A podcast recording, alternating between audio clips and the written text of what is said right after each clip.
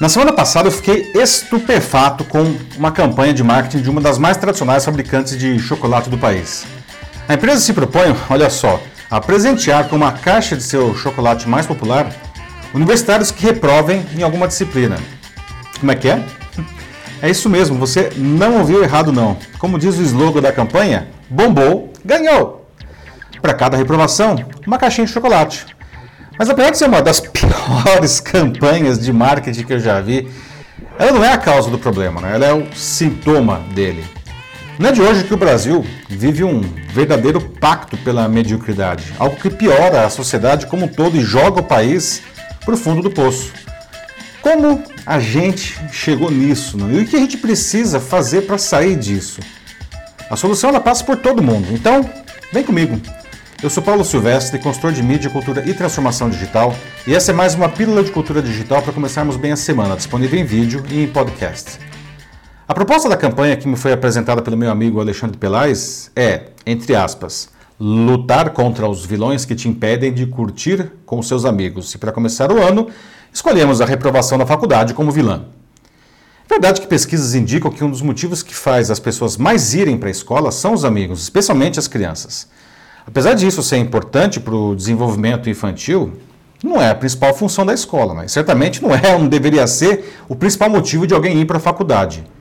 E ao reprovar em uma disciplina, não poder curtir com os amigos deveria ser o menor dos problemas. Afinal, você ainda pode curtir com eles fora da sala de aula. Né? Muito pior é ter que estudar tudo de novo o conteúdo e ainda ter que pagar essa disciplina mais uma vez. E qualquer que seja o problema, não será uma caixinha de chocolate que vai resolver ou sequer minimizar essa dor, né? Mas me chamou muito a atenção chamar a reprovação de vilã. Horas, o vilão que te impede de curtir com os amigos né, não é a reprovação. É uma política educacional medíocre, cuja raiz está no sucateamento do ensino que vem desde a ditadura militar e que vem piorando ininterruptamente desde então e atingiu seu clímax agora, né? E continua piorando.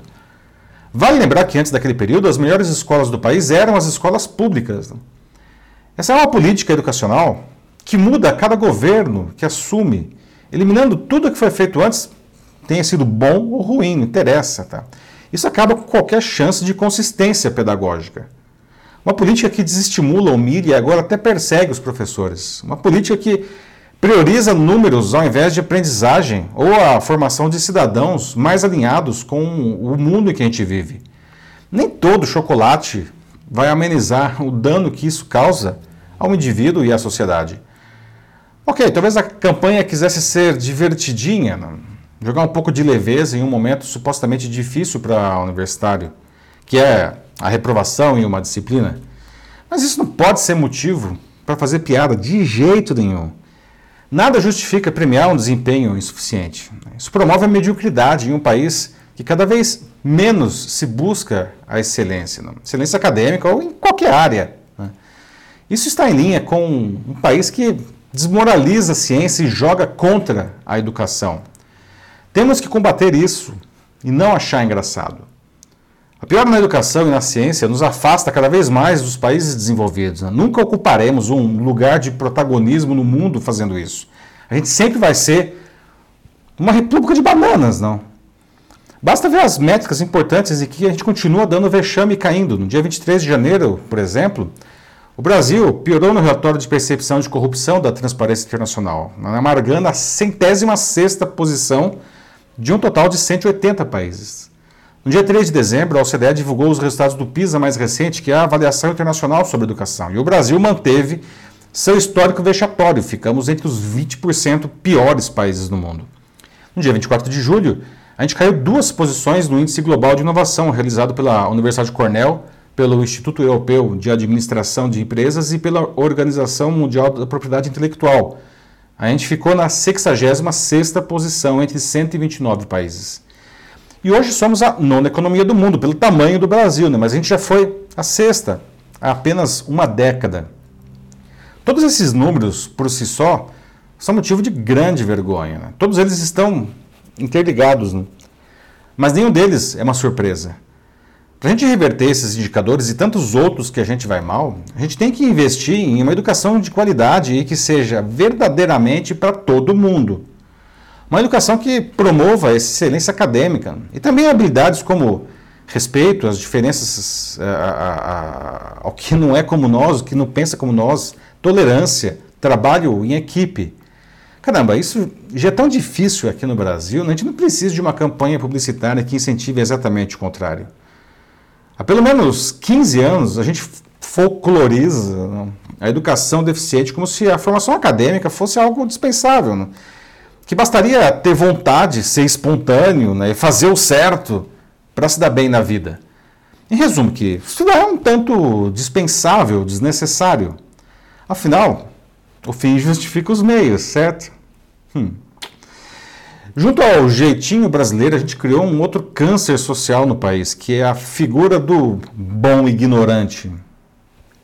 Não, não, não. Tudo ao contrário. A gente tem que incentivar a ciência, pesquisa básica, pesquisa aplicada. Né? Nenhum, nenhum país progride sem isso. Os Estados Unidos incentivam isso desde a sua independência no século XVIII. Basta ver a lista dos grandes cientistas da história, desde o Benjamin Franklin. Grande parte deles veio de lá. Os países com melhores indicadores sociais e qualidade de vida do mundo, né, lá na Europa, é, eles se destacam, por coincidência, também como os de melhor educação e que fazem pesquisa de ponta.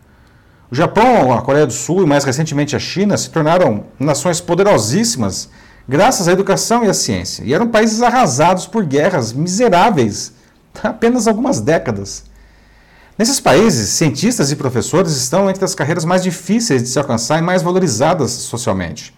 Enquanto isso, no Brasil, são motivo de chacota e suas condições de trabalho, que sempre foram ruins, estão deploráveis agora.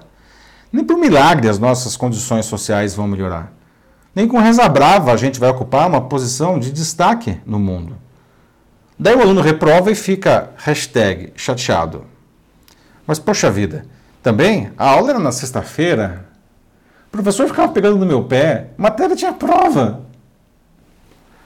Isso me lembra uma outra coisa que também está associada à nossa realidade. As pessoas não querem mais se frustrar com nada. Buscam uma vida baseada no hedonismo, como se fosse possível eliminar todas as chatices da vida e ficar bebendo o néctar dos deuses o tempo todo.